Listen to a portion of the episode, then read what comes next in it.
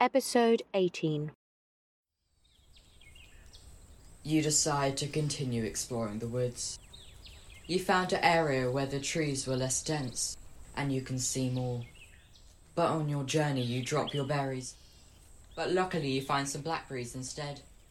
With your new energy, you find some drier wood and manage to build a fire. You sleep next to the fire to keep warm and under a tree with low hanging leaves. You feel safe. Click episode 20 to continue.